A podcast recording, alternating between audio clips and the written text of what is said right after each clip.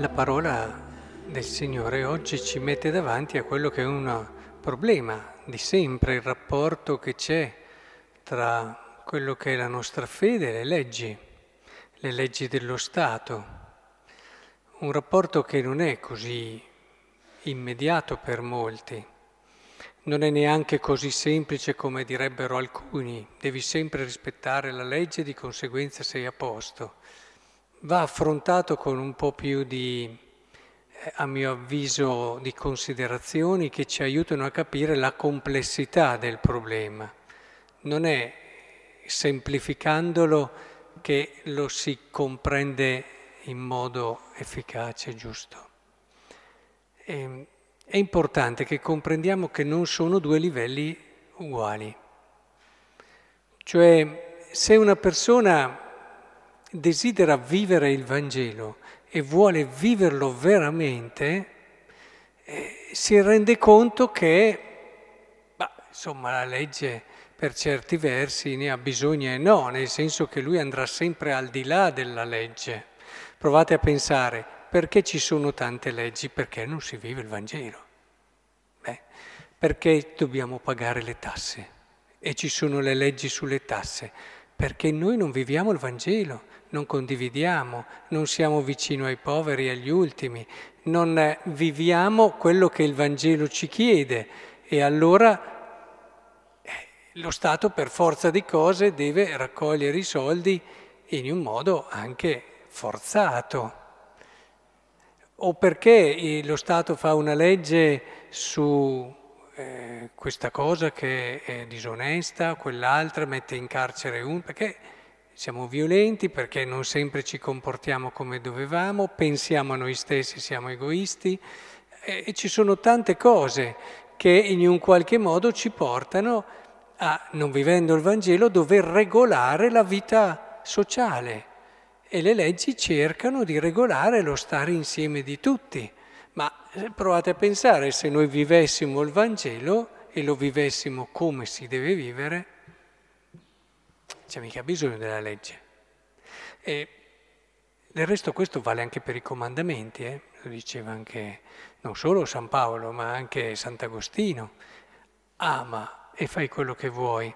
E sintetizzava questo dicendo per chi in un qualche modo vive, vive il Vangelo fino in fondo, non c'è legge, ma non ce n'è bisogno.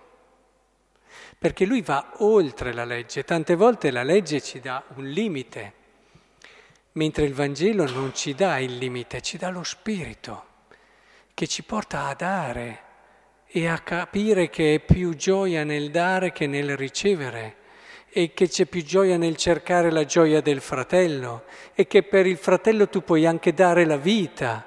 Beh, il Vangelo ci insegna queste cose, dal momento che però noi non le viviamo, ecco che arrivano le leggi. E allora le leggi possono essere un indicatore utile, importante, perché effettivamente ci danno anche, perché noi anche quando viviamo il Vangelo a volte tendiamo a, a personalizzarlo un po' e a vedere soggettivamente certi aspetti e non altri. E di conseguenza ci sono ad esempio quelle persone che vivono il Vangelo e vedono moltissimo una certa cosa e trascurano tantissimo un'altra. Persone che facciamo degli esempi, sono attentissime su quello che può essere una virtù come quella, non so, della castità, al giorno d'oggi sono mica tante, però magari ce ne sono, però poi lasciano andare altre mancanze sulla solidarietà agli ultimi, sull'essere vicini ai poveri, che ti fanno un attimo riflettere, eppure non dà assolutamente problema queste persone, ma perché siamo portati a vedere più certe cose che magari sono più vicine alla nostra sensibilità, oppure al contrario, persone molto attente agli ultimi, ai poveri, o molto generose nel loro servizio, ma che danno di quei giudizi, ma che non hanno la capacità minima di accogliere, a volte sono anche proprio profondamente irrispettose, oltre che indelicate. E, e tutte queste cose, capite, sono in contrasto, ma queste persone neppure ci pensano, per loro è normale che sia così. Ognuno di noi un po' ha le sue, magari suo, le sue attenzioni particolari. Allora una legge al di fuori oggettiva, i comandamenti, ma a volte anche la legge dello Stato, ci aiutano a ritrovare un equilibrio e magari ci stimola nelle cose che noi da soli non penseremmo. E ci dice sì, devi però essere attento anche a questo, anche a quello e anche a quell'altra cosa. E allora questo è uno stimolo a ritrovare una verità del Vangelo nella quale dobbiamo sempre crescere e sempre maturare e sempre convertirci in me. Non abbiamo mai finito in tutto questo. Per questo la legge può essere utile ed è utile, anche in quel senso lì rispettarla, cioè in questo caso pagare il tributo a Cesare, eh, l'obolo in questo caso dato all'imperatore, eh, ci ricorda eh, che cosa però, date a Dio quel che è di Dio, che tu devi rispettarlo l'altro e, e devi sempre essere attento all'altro. Ricordati che l'obolo lo dai perché non lo, non lo vivi, spesso anche tu o non lo vivono gli altri. E si prendono eh, lo sappiamo, la ricchezza non è ben distribuita nel mondo. E chi è ricco si tiene sempre di più e chi è povero sprofonda sempre di più. In tutto questo bisogna anche dire che proprio perché non è lo stesso livello, eh, ci può essere anche il caso dove tu vedi come la legge devi farne un'obiezione, perché non è una legge secondo il Vangelo.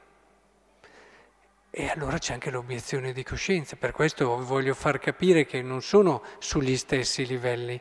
L'uomo a volte non sempre è lucido, non sempre è onesto. Prendete il caso dell'aborto quando eh, mettono lì e bisogna a tutti i costi e non si ammette assolutamente ciò che è evidente che lì c'è una creatura per giustificare determinate scelte, evidentemente eh, non sempre l'uomo è così lucido anche nel formulare determinate leggi. E qui ci vuole quel discernimento evangelico fondamentale ed essenziale che ti permette di capire e di comprendere sempre di più come a volte anche saper con coraggio vivere un'obiezione. Stiamo attenti, eh, sempre però, questi sono casi limite ed estremi perché è molto facile, per quello che dicevo poco prima, che noi tendiamo a vedere il Vangelo un po' solo dalla nostra prospettiva. Eh? E allora tendiamo a vedere molto certe cose e non ne vediamo altre.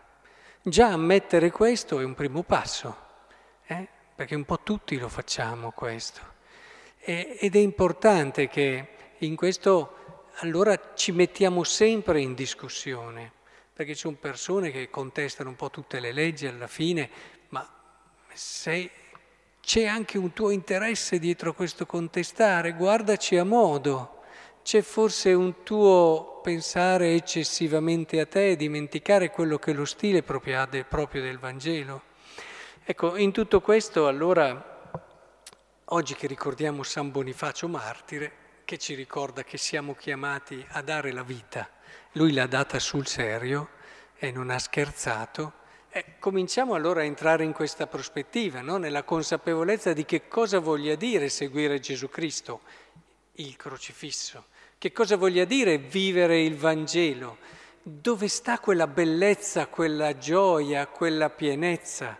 Perché il martirio, se c'è qualcosa che ci parla di gioia, è il martirio è che noi non lo capiamo, solo chi l'ha vissuto e, ed è entrato in quello spirito lì ha capito che lì c'era la chiave della vita.